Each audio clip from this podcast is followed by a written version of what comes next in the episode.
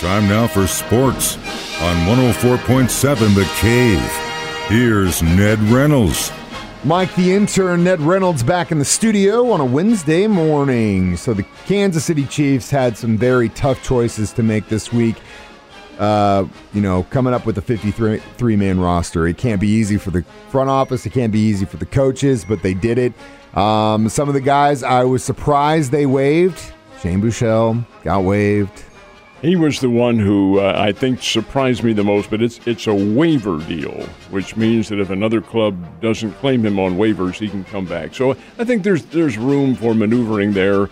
Uh, I think Buechele's a good quarterback, and I think he fits the role as a backup. But we'll see. Uh, some of the others, though, I didn't I didn't really find any major surprises. What surprised you? Um, you know, I was sad. Uh, Derrick Gore got uh, put on the waivers because uh, uh, again, I thought he had a really good preseason. Um, the one that I was really sad was Tim Ward because I thought he had a great preseason. He did. He played very well on defense, but evidently he would be extra room on that team. And again, don't count them out yet. That's They- true because you're right. It, waivers different than being released, which brings me to my next point, and that is Marcus Kemp released and Dieter released. Which those two guys, I it breaks my heart. I mean, you see it, you see the depth they have and the competition on that wide receiver front. But I mean, you know, you, you see these guys every year in year out trying so hard, and you you you got you can't help but root for them. You know well, what I mean? Of course, but keep in mind that these guys have been around. They've been Yeah. in the NFL. Heck, uh, Dieter, he was an Alabama guy Yeah, for heaven's sake. He'd been around for uh, five years.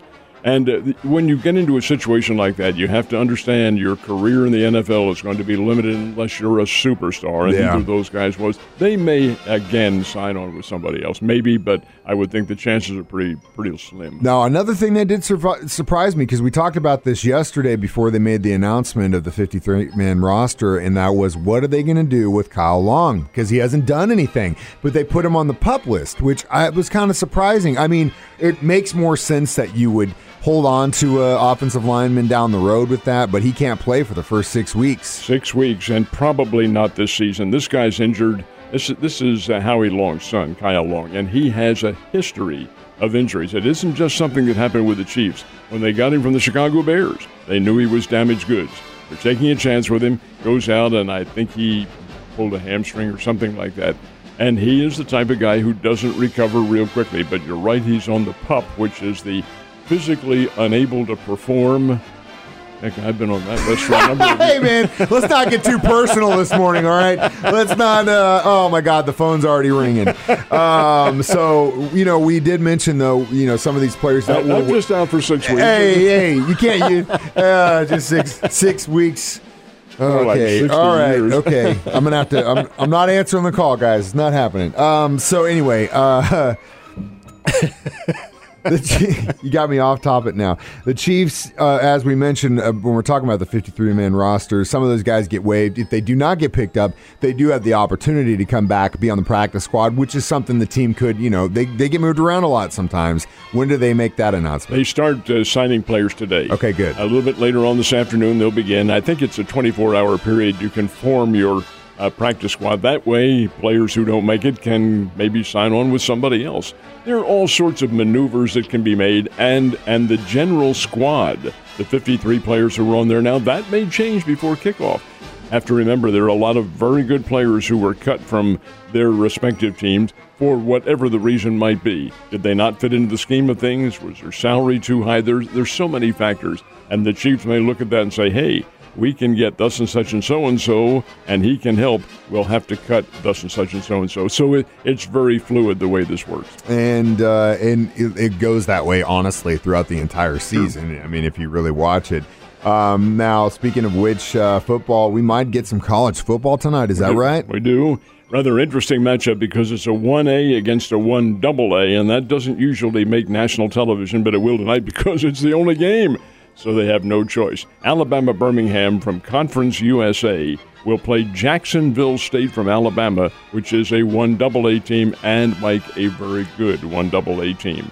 Their members are former members of the Ohio Valley Conference. They're changing their conference this year and joining the Atlantic Sun, which has incorporated football now, and there are mm-hmm. four new teams in there. Anyway, the game is going to be played on neutral site at the Crampton Bowl in uh, Montgomery, Alabama. That's where they're going to play. The city of Montgomery wants some kind of a kickoff to the football season, some kind of a celebration. After having had Ida in there, That's what I was getting days. ready to say. What's that place look like? Well, it, it, I don't think that it's been severely affected by it because the game, uh, the last I checked, was still there.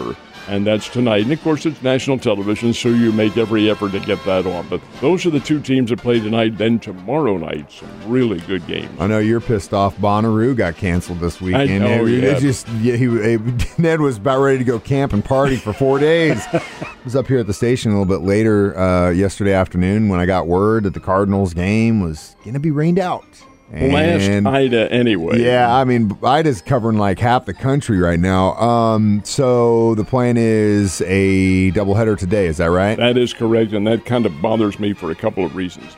Number one, it puts a lot of pressure on these teams this late in the season. But number two, I am not personally not a big fan of seven inning games. no, it's uh, definitely an interesting. Well, unless your team wins both. Well, it changes the strategy for uh, both teams, and it changes your pitching rotation. Well, in the case of the Cardinals, Miles Mikolas and J.A. Happ will be the starting pitchers. But you know, Shildt has his parade to the bullpen in seven innings now instead of nine, so how's that going to be affected? That's number one. And number two, seven innings is not really fair to your paying audience, in my opinion. They pay tickets for nine innings, a nine inning game. So, do you reduce the, uh, the price of the tickets?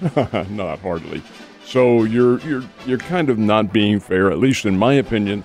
So as a result, I hope under this new contract, which will be established, I hope on December 1st or in and around that time period, that that's removed and they go back to nine inning games again.